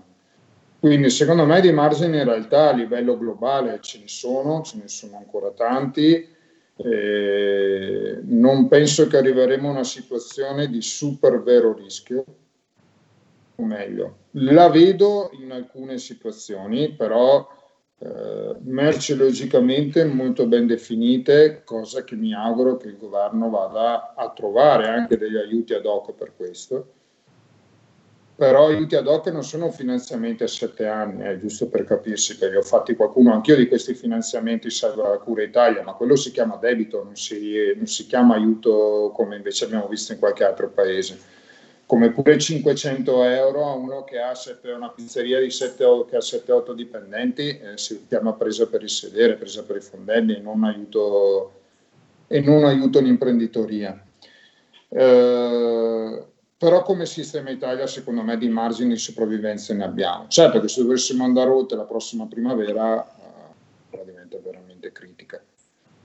Eh, però veramente io mi auguro che nel giro di due o tre mesi possiamo vedere, non dico una normalizzazione perché sarebbe troppo. Spero che sia vero che da gennaio iniziano ad arrivare i vaccini anche in Italia e quindi diciamo che sarebbe sufficiente vedere un cambiamento di rotta per riuscire a vedere il paese che inizia a riprendersi. Alla fine quest'estate, nel giro di due o tre mesi, avevamo fatto una crescita veramente positiva, veramente buona, salvo poi purtroppo rifermarci di nuovo. Spero che da febbraio possiamo essere in grado di ricominciare con questa crescita. Ecco, eh, io ho letto, ho trovato, per chiudere, no, magari anche con un segnale positivo, eh, a meno che non ci siano omonimie, eh, lei si è occupato anche della sponsorizzazione del Monte Calcio. Esatto. Beh, questo per esempio, eh, dottor Ballarin, questa è una bella notizia, cioè, eh, l'ho fatta prima del Covid però. no, scherzo. No, io ho investito moltissimo in sponsorizzazioni, eh, non solo Monza Calcio, ma anche la squadra di pallacanestro di Bergamo, piuttosto che lo scorso weekend eravamo all'autodromo di Monza con uh, il team che sponsorizziamo per il mondiale, il mondiale Rally tra l'altro anche l'orgoglio di dire che il nostro team eh, ha vinto una prova speciale ed era 12 anni che un italiano non vinceva una prova speciale, quindi abbiamo raggiunto anche un bel traguardo in quel contesto. Eh, sì, ma allora eh, è una cosa un po' particolare, ma noi Covid tutto sommato è bruttissimo da dire, però, eh, e quindi lo dico con le molle, però in un certo senso ci ha fatto quasi bene, perché ci ha forzato a cercare nuovi modi di essere come azienda e i risultati sono stati molto positivi. E quindi abbiamo deciso di investire indipendentemente dalla situazione eh, globale. Noi abbiamo deciso di investire grossissimi investimenti pubblicitari eh, perché siamo sponsor appunto del Monza, della With You Bergamo, dello Hyundai Rally Team Italia, ma anche della Skywar 46 del Team Petronas nel MotoGP. Quindi ci abbiamo dato veramente dentro tanto e i risultati eh, non si sono fatti attendere, probabilmente perché in un contesto di questo tipo, vedere anche un po' di nota di positività, una società tutto sommato mi ritengo ancora giovane, eh, dinamica, che ha voglia di crescere e investire in questo momento, gli italiani ci stanno premiando, quindi sicuramente, eh, come dicevo all'inizio, il nostro settore non è uno di quelli più colpiti e non è nostra intenzione fermarci. Allora, noi, noi, invece dobbiamo fermarci perché abbiamo esaurito lo spazio e direi che queste sono parole che, che, che teniamo conto, perché, di cui tener conto, perché appunto essere pessimisti non serve a nulla. Grazie allora ancora a Matteo Ballarin di Europe Energy, grazie e a risentirci ancora, magari per commentare in termini eh, positivi i, i miglioramenti che speriamo tutti possano arrivare. Grazie ancora. Grazie, arrivederci.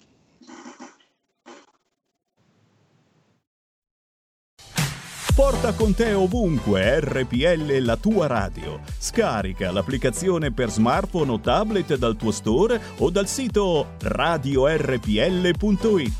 Cosa aspetti?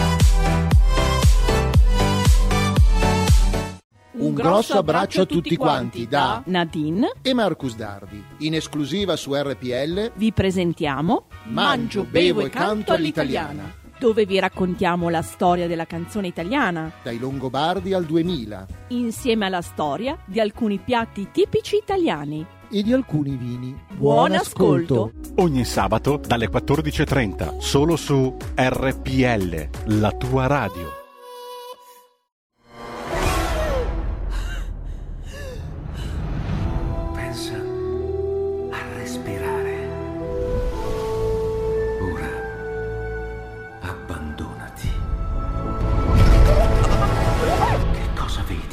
Luce. Oscurità. L'equilibrio. È tanto più grande. È stato un risveglio. Hai sentito? Conosco una sola verità.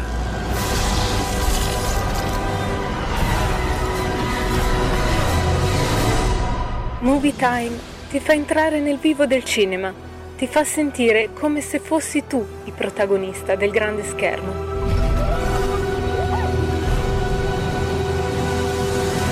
Ogni sabato dalle ore 16.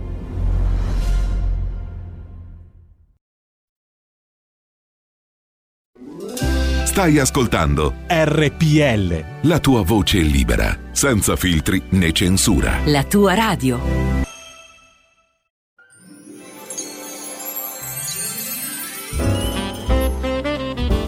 Che mai quest'anno buone feste, buon Natale, buon anno nuovo a tutte le ascoltatrici e a tutti gli ascoltatori di RPL.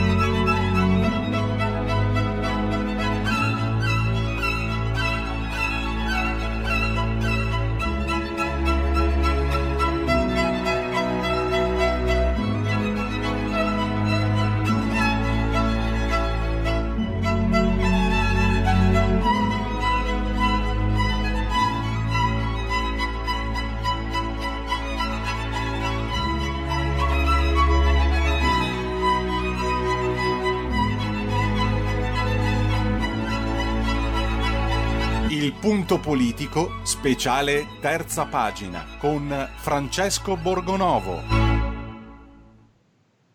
Allora salutiamo eh, il ehm, vice direttore della Verità, Francesco Borgonovo, che dovrebbe essere in linea se non sbaglio. Buon pomeriggio per Luigi e buon pomeriggio a tutti gli ascoltatori, eccoci qui. Allora, ciao Francesco, dunque, oggi mi, mi sono usato violenza perché quando si parla di, di, Saviano io non mi tiro indietro, tu ne hai parlato oggi molto, molto bene, tra virgolette, sulla verità. Poi segnalo sempre ai nostri ascoltatori anche eh, una, un bel articolo eh, di, di, Francesco sulle pagine del, di Panorama, quindi eh, ma ne parleremo ancora nei prossimi giorni. Oggi, Francesco, facciamo un'eccezione allo speciale terza pagina e commentiamo, magari ascolteremo anche tra qualche minuto, un paio di minuti, immaginiamo che a Palazzo Madama eh, Giuseppe Conte replichi un po' quanto già detto questa mattina a Montecitorio. Posso dirti, Francesco, ti faccio un riassunto molto molto spiccio. A me sembra che in sostanza, ma c'è anche dell'altro, la sostanza politica è ragazzi facciamo i bravi altrimenti la maestra si incavola. Mi sembra ecco, che alla fine sia tutto lì cioè non, non c'è un, un, l'idea di un progetto di un, di un pensiero di una, di un, dell'articolazione di una, di, di una politica che abbia dei traguardi. Io l'ho messa giù molto piana ma appunto ho la fortuna di avere a te il telefono e quindi eh, a te la parola per, per capire, no? per leggere quello che sta succedendo in queste ore, in questi giorni. Ma sì, la, la, maestrina, che poi sono le maestrine, qualcuno in Europa, perché cioè, scusate, eh, ci è stato detto per mesi che eh, non si poteva far cadere il governo eh, per nessun costo, no? che c'era eh, in gioco il destino dell'Italia, che infatti bisognava fare un'altra maggioranza tramite il Parlamento e adesso invece vediamo che c'è questa eh, lite no? anche abbastanza ridicola eh, tra eh, i renziani, 5 Stelle e tutti e poi arriva il Presidente del Consiglio a dire appunto a rimettere tutto in ordine perché eh, cioè, evidentemente non si può non disobbedire. Anche tra l'altro qui sta facendo una grandissima confusione ehm, sul fatto che alcuni parlano del MES per la sanità, alcuni parlano dei soldi che devono arrivare. Qui non c'entra niente il MES per la sanità, non c'entra niente i soldi per, per gli ospedali, non c'entra niente tutto questo. Qui si tratta di approvare un meccanismo che finirà per eh, trasformare l'Italia in una, già, più di quanto già non lo sia, in una provincia dell'impero, no? perché eh, questa riforma ci, eh, dire, ci, infila sulla strada per la ristrutturazione del debito e, e quindi insomma, sono cose piuttosto, piuttosto pesanti, no? cioè, è un'ipoteca eh, sul nostro, sul nostro futuro. E, come dire... Francesco, cose... volevo chiederti, non ti sembra però che stia esaurendo il serbatoio? Cioè fino adesso, io ho detto, no, eh, Conte, Di Maio e Renzi sembrano i tre piccoli porcellini che hanno sempre trovato riparo però nella, nel, nella capanna del quarto porcello saggio, no? nel Quirinale.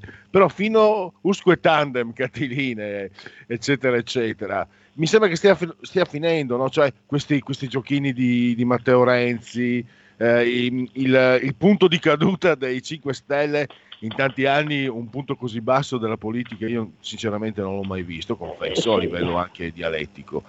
Ecco, quante, quante risorse, quante energie per sopravvivere resta a questo governo?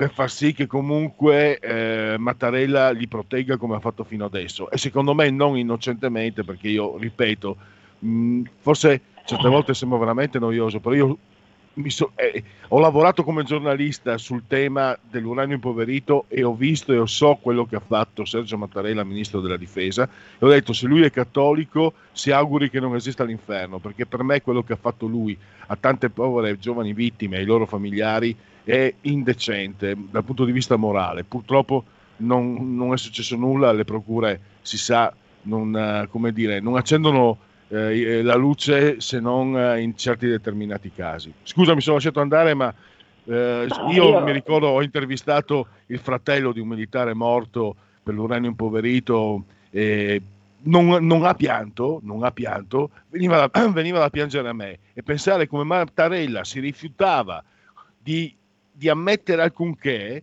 in modo ostinato a tutte le interrogazioni della Lega di Rifondazione Comunista, eh, mi fa pensare che sia un uomo capace anche di proteggere e coprire un governo che sta facendo danni enormi. Però fino a che punto?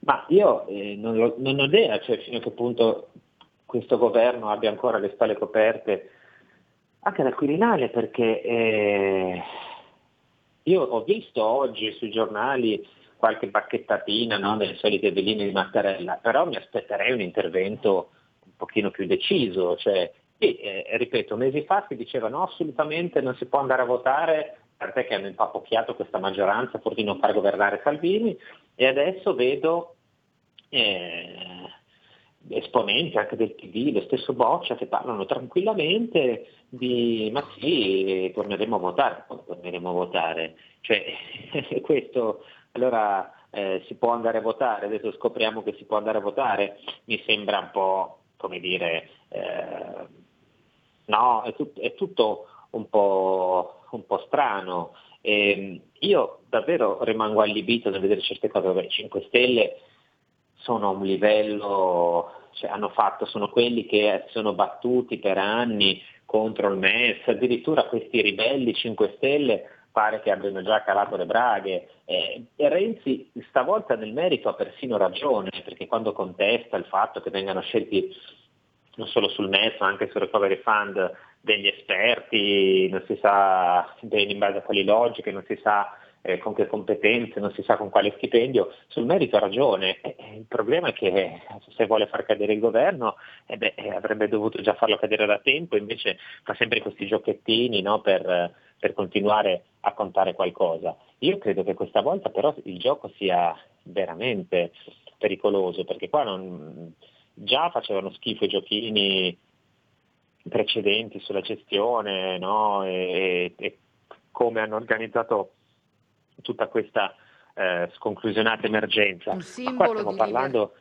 di qualcosa che può portarci veramente alla ristrutturazione del debito italiano e diventare di fatto commissariati. Cioè qui non si scherza più. Perché eh, adesso torno sul tuo giornale anche, hai, hai ragione eh, Francesco. Ehm, il nuovo Monti, no? dice, immagino il- sia il titolo scelto dal direttore, no? Eh, Merkel trova il nuovo Monti Conte.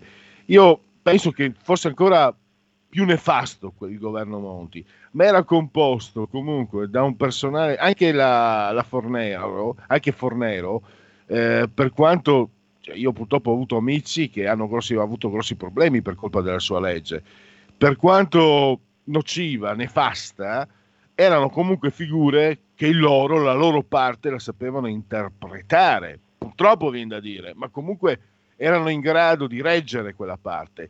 Io adesso vedo, eh, beh, l'hai, appena detto tu, que- ecco questa improvvisazione, eh, Conte stesso che va in apnea nelle interviste, eccetera, che, eh, che sta diventando sempre più inviso.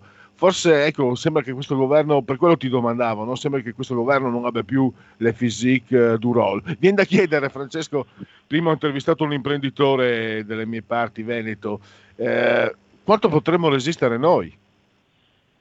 Ah, noi, io credo che noi siamo veramente allo stremo, cioè eh, qui se poi dovesse, cioè, io lo dico eh, senza mezzi termini, cioè se dovessimo finire addirittura in un prossimo futuro a dover ristrutturare il debito, che queste previsioni nefaste e purtroppo anche molto autorevoli sul MES si realizzassero, cioè questo sarebbe un atto di criminalità nei confronti degli italiani. Eh, questo governo il physique du role per governare non ce l'ha mai avuto sin dall'inizio, adesso sono, come diceva quello, le comiche finali, no? cioè è, è una situazione grottesca dove ci sono evidentemente dei servetti che vengono richiamati all'ordine e devono fare, devono svolgere il compitino per cui sono stati messi lì.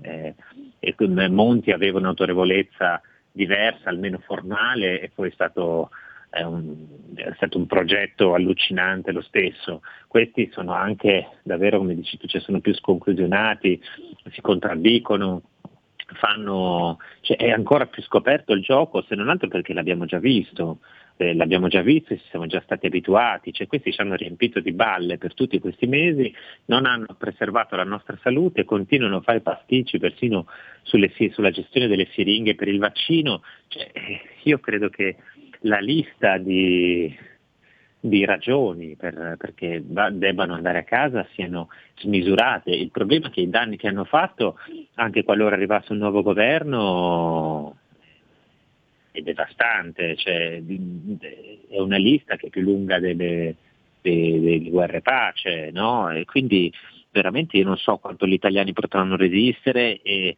e a che cosa andremo incontro e anche quali sono movimenti popolari eh, potremo vedere nelle, nelle prossime settimane. Ecco, Francesco, Pierluigi, vi fermo solo un istante per fare ascoltare qualche minuto di un beniamino degli ascoltatori di RPL, quasi qu- quanto Saviano. Vaccini, con particolare riguardo alla loro distribuzione. Solo una risposta internazionale ed europea può del resto consentire di superare la pandemia obiettivo cui l'Italia lavora intensamente anche nella prospettiva del Global Health Summit che ospiteremo il 21 maggio 2021 nel quadro della presidenza italiana del G20. A tal fine stiamo lavorando in stretto contatto con la Commissione europea. La dimensione sanitaria della risposta europea al Covid deve essere costantemente accompagnata da quella economica e sociale. Rimane urgente a tale scopo una soluzione che, dando attuazione all'accordo raggiunto in seno al Consiglio europeo del 21 luglio scorso, superi il veto ungherese e polacco e consente il tempestivo avvio di Next Generation EU e del nuovo quadro finanziario pluriennale.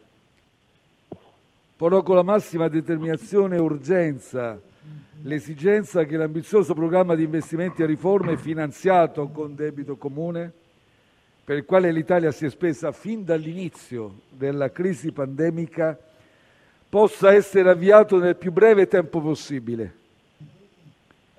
I cittadini dei 27 Stati membri non perdonerebbero un segnale che contraddica lo storico accordo raggiunto sull'adozione di strumenti centrali per la ripresa sociale ed economica e che rappresentano un profondo aggiungo irreversibile cambiamento di paradigma nelle politiche economiche perseguite dall'Unione europea.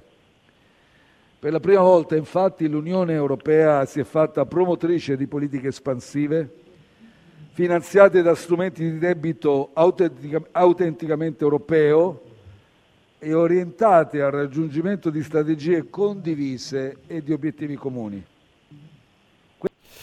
Ecco, direi Pierluigi che eh, possiamo sfumare qui le parole di Conte per un commento. Abbiamo sentito gli attacchi a quei cattivoni di Orban e Duda.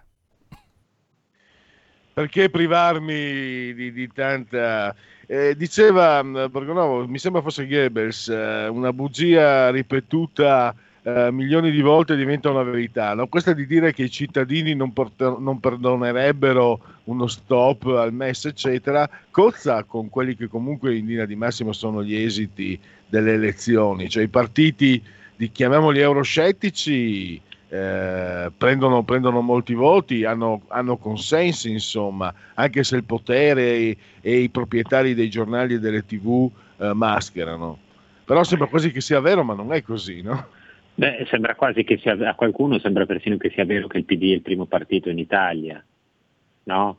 Cioè, eh, Guarda, Eh, scusami se ti interrompo, eh, Francesco, ma mi ha mandato un amico, dovrei verificare, ma è un cartello eh, scritto da una sede del, del PD e io ti, ti- pensando anche ai, ai- ai tuoi interventi, guarda, siamo destinati a perdere l'anima, pazienza, siamo destinati a perdere il futuro, pazienza, i nostri giovani non avranno futuro, si saranno persi pure loro, pazienza, ma per favore, la lingua italiana, perché tanto odio? Senti come comincia questo cartello. Grazie alle nostre militante e i nostri militanti, e non vado oltre. Eh, Scusa, magari non era il caso che facessi che, o che cercassi di fare ironia, ma era anche questo è un segnale dei tempi che stiamo vivendo. Alle nostre militante e i nostri militanti. Perché non mettere le nostre militantes allora così siamo- mettiamo anche la S e siamo completi? Ma questo è purtroppo è lo sfascio cioè, eh, eh, che è generale e che alla fine conduce poi a avere, avere questi rappresentanti che non sono graditi, non sono graditi perché nella maggioranza delle regioni italiane governa eh, il cosiddetto centrodestra. Eh, il primo partito in Italia sappiamo benissimo non essere il Partito Democratico, non mi pare che ci siano sommovimenti di massa della popolazione italiana a favore della riforma del MES, credo anzi che eh, i più ignorino persino di che si tratta, quindi di che cosa sta parlando questo signore, cioè, è dello stesso signore eh, a cui noi abbiamo da- delegato un potere immenso sulle, sulle, sulle nostre vite, sulla nostra, sulla nostra salute, sulla gestione de- de- que- è quello che ci viene a dire quante persone devono entrare in casa nostra. Cioè, vi rendete conto? Non sono neanche capaci di comprare siringhe per il vaccino, eh, hanno buttato i soldi per le mascherine coinvolgendo della gente, degli intermediari che non si capiva che cosa facessero. Cioè, sono veramente... ehm, altro che le comiche finali, questo è, è- è lo stadio ulteriore che non so quale sia, cioè quando tocchi il fondo e cominci a scavare. Il, il punto è che mm, non riusciamo, non riusciamo a liberarcene e ripeto, anche se qualora ce ne dovessimo liberare, eh, poi i danni che hanno fatto sono veramente, sono veramente tanti e, e difficili da, da recuperare. Allora, io direi che per oggi possiamo eh, fermarci, domani torneremo diciamo, a quelli che sono i contenuti ortodossi, canonici dello speciale terza pagina, magari riprenderemo il tuo articolo di oggi su Saviano o quello di, lo segnalo su Panorama sul, eh, sul Trono di Spade e su Romulus, eh, molto interessante. Eh, non l'ho letto tutto ancora, però solo que- quello di Panorama non sono riuscito a leggerlo ancora tutto, ma eh, ho visto che ci sono spunti interessanti eh, come sempre anche lì. Grazie intanto a Francesco Borgonovo e a domani Francesco. Grazie a tutti, a domani. La verità è che sono cattivo. Ma questo cambierà. Io cambierò. È l'ultima volta che faccio cose come questa. Metto la testa a posto, vado avanti, rigo dritto, scelgo la vita. Già adesso non vedo l'ora. Diventerò esattamente come voi.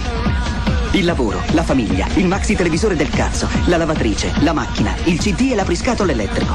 Buona salute, colesterolo basso, polizza vita, mutuo, prima casa, moda casual, valigie, salottoli tre pezzi, fai da te, telequiz, schifezze nella pancia, figli, a spasso nel parco, orario d'ufficio, bravo a golf, l'auto lavata, tanti maglioni, Natale in famiglia, pensione privata, esenzione fiscale, tirando avanti, lontano dai guai, in attesa del giorno in cui morirai. Radio RPL, voi vi aspettavate i genetriaci e invece no, c'è stato un colpo di Stato eh, promosso da Marco Pinti che è arrivato in studio e eh, mi ha chiesto, caro Pierluigi Pellegrini, di mandare in onda fino alla fine delle 16.30 Conte.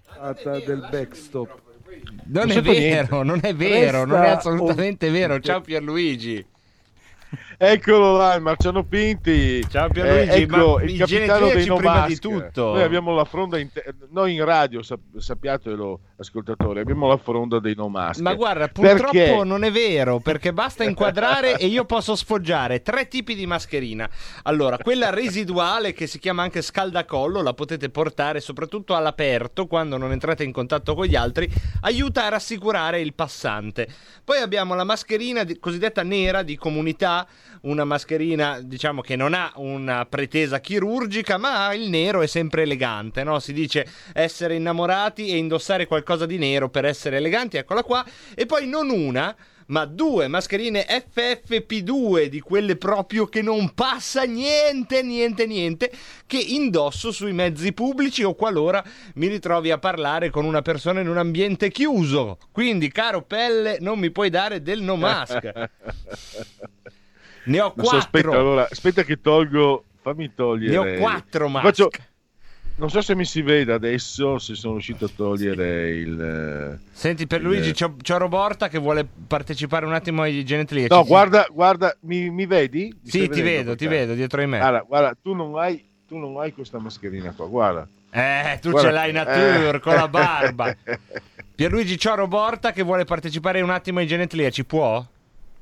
Eh, mamma mia, siate tutti benvenuti a questo desco, al desco dei genetriaci, ricorrenze e commemorazioni, velocissimamente. Ok, le do spazio, gio- eh? Le do spazio, Pierluigi? Sì. Vai, Roborta, è la tua occasione, genetliaci. La verità è che sono cattiva, ma questo cambierà, io cambierò. E l'ultima volta che faccio cose come questa. Metto la testa a posto, vado avanti, rigo dritto, scelgo la vita. Già adesso non vedo l'ora. Diventerò esattamente come voi. Il lavoro, la famiglia, il maxi televisore del cazzo, la lavatrice, la macchina, il CD e l'appriscatole elettrico. Va bene, ok, tutto il resto lo diamo per fatto. voglio- Grazie, Roborta. La, vo- la voglio anch'io, la voglio anch'io. Eh, la puoi, la puoi avere. eh. Adesso, secondo me, lei Eh, partecipa immagino. volentieri anche al punto politico, vero, Roborta? Lei sogna la rassegna stampa, come tutti. Però parteciperà Eh, anche. sì, certo, tutti, tutti sto, sto, sto, sto- M, io la odio. la Tutti la sognano e non vedono l'ora che sia il loro turno per svegliarsi il sabato mattina a leggere i giornali e lo No, ma spettacolo. io proprio la odio. Cioè, io direi fare la rassegna stampa anche alle 10 di sera o alle 4 del pomeriggio. Proprio, oh, sono allergico, la detesto. Per fortuna, cioè, mi piace la rassegna stampa, non mi piace farla, ecco, in questo senso. Ti piace sentirla, ma non ti piace Esatto, farla. esatto, esatto. Genetriaci, commemorazioni, ricorrenze e. Allora, John Joachim eh, Johann Winkelmann, sai chi era? Winkelmann, il famosissimo Winkelmann, che si occupava di una materia che poi in qualche modo l'ha visto essere un po' precursore no? di alcuni Era, aspetti. siamo nel XVIII secolo, era uno studioso eh, dell'arte eh, e considerato uno dei fondatori, diciamo, del pensiero dell'estetica. E, mh, e mi ricordo di aver letto proprio, di aver iniziato i miei studi artistici su un suo libro, non semplice perché i tedeschi sono pesanti. Pensa che lui fu ucciso dal suo amante a Trieste, ehm, un amante toscano, pistoiese, lo, lo uccise, credo lo sgozzò per derubarlo. Eh, l'amante venne catturato e venne, lì ci sono due fonti. O siamo alla fine del, alla fine del Settecento, chiedo scusa, eh, venne o sottoposto alla tortura della, della ruota, c'è da un'altra fonte squartato in piazza. Ah, però, però. Mica male. Kirk eh. Da- Mica Eh, male. beh, Aspetta, abbiamo una domanda, Kirk Pierluigi, Douglas, scusami. eh, ormai lei l'ha innescata, lei ha la domanda, ti deve fare la domanda. Quindi era un uomo sessuale? Era un uomo sessuale il Winkelmann. Il tono è inquietante. Eh, vabbè, ma lei è così, alcune cose poi la prendono. Era un Sì. uomo sessuale? Eh, Era un, un uomo, un, uomo- un uomino se- un omosessuale, esatto, gli uomini sessuali. Un uomo sessuale, va bene. Possiamo andare avanti, Oh. Roborta? Vuoi dire qualcos'altro? E il coito? E il coito lascia perdere, queste sono cose nostre. La- la- lasciamo Yeah. perdere. Lasciamo Yeah, perdere. come, si- come direbbe un, un anziano saggio veneto, pianco le parole. Esatto, Pianco- diglielo anche tu a sta ragazza che ci fa disperare, mo impara le parole poi. Prego Pierluigi, scusa, mi sto vandalizzando i genetliaci, ma ormai è tardi. Tu hai mai letto Lupo Alberto? Ho mai letto, sì, sì, sì, qualcosa so di Lupo Alberto. Oggi è il genetriaco proprio di Guido Silvestri in arte silver, l'inventore, autore amatissimo di Lupo Alberto e anche del mitico Cattivic. Che io ho sempre paura a dire, allora lo salutiamo perché non si sa mai se nei tuoi genetliaci sono presenti vivo, è vivo, o è trapassati. Lo salutiamo, lo salutiamo. Bianca Berlinguer compie gli anni. Che salutiamo sicuro lei. Assolutamente. Sul fronte politico Nicola Rossi, che era un economista, è stato senatore PD, poi si è un po' sottratto. Pensa Sonia, la vicentina Sonia Gandhi, che è capo del governo indiano, per, per aver sposato eh, Gandhi. Un, eh, senti, Veneti... La Vicentina Sonia Gandhi. Sì, Sonia Gandhi, È che si, Vicentina. chiama, che si chiama Sonia Maino, Sonia Gandhi è vicentina, è italiana, è vicentina nello specifico Ma di, dai. di. Non lo sapevi? No. È vero che è una cosa un po', diciamo, che, che eh, venne resa nota, si sapeva quando lei è stata eh, eletta un po' di anni fa, tu eh, non so se, se, se eri ancora in fasce veramente. Comunque Vicentina, pensa, cioè, eh, una donna veneta in Italia, eh, niente da fare, hanno ragione forse le femministe, una donna veneta è successo nel mondo. In Italia mh, abbiamo avuto Tina Anselmi che era anche... eh, nonostante fosse democristiana, una, una brava, si dice una brava persona, un'ottima politica, ma stop. Appena vanno fuori dall'Italia, i veneti sfondano, restano in. Italia, niente da fare. Neanche un presidente del Consiglio, niente, zero. Poi eh, un, grande, un grande poeta, scrittore, Edoardo Sanguinetti, pensa che ho presenziato, cioè io ero tra gli alunni di un laboratorio di scrittura creativa al quale lui partecipò per insegnarci, fin- francamente non ricordo più eh, perché sono passati 30 anni, che cosa. Edoardo Sanguinetti, tu conosci, hai letto Edoardo Sanguinetti? So che è un poeta. La poesia non è una cosa morta, ma una vita clandestina. Questa è la poesia. Ma Bello, pensa, eh? ma Scommetto che pensa. ti piace. Ma pensa. Poi in chiusura, in chiusurissima, quanto ci ha fatto perdere con le sue manovre economiche Carlo Azeglio Ciampi non è dato di sapersi perché lo hanno beatificato. Oggi mi è venuto un pensiero, negli anni 70, prima che tu nascessi, Eric Fromm scrive un saggio, Avere o Essere, che ha molto successo. Io provai anche a leggerlo a 14 anni e mi annoiò, devo dire la verità. Eh, leggevo Pirandello e i fumetti, eh, Pirandello, Zagor e Ken Parker, quindi avevo buone letture. Vabbè, un giorno o l'altro lo riprendo per mano.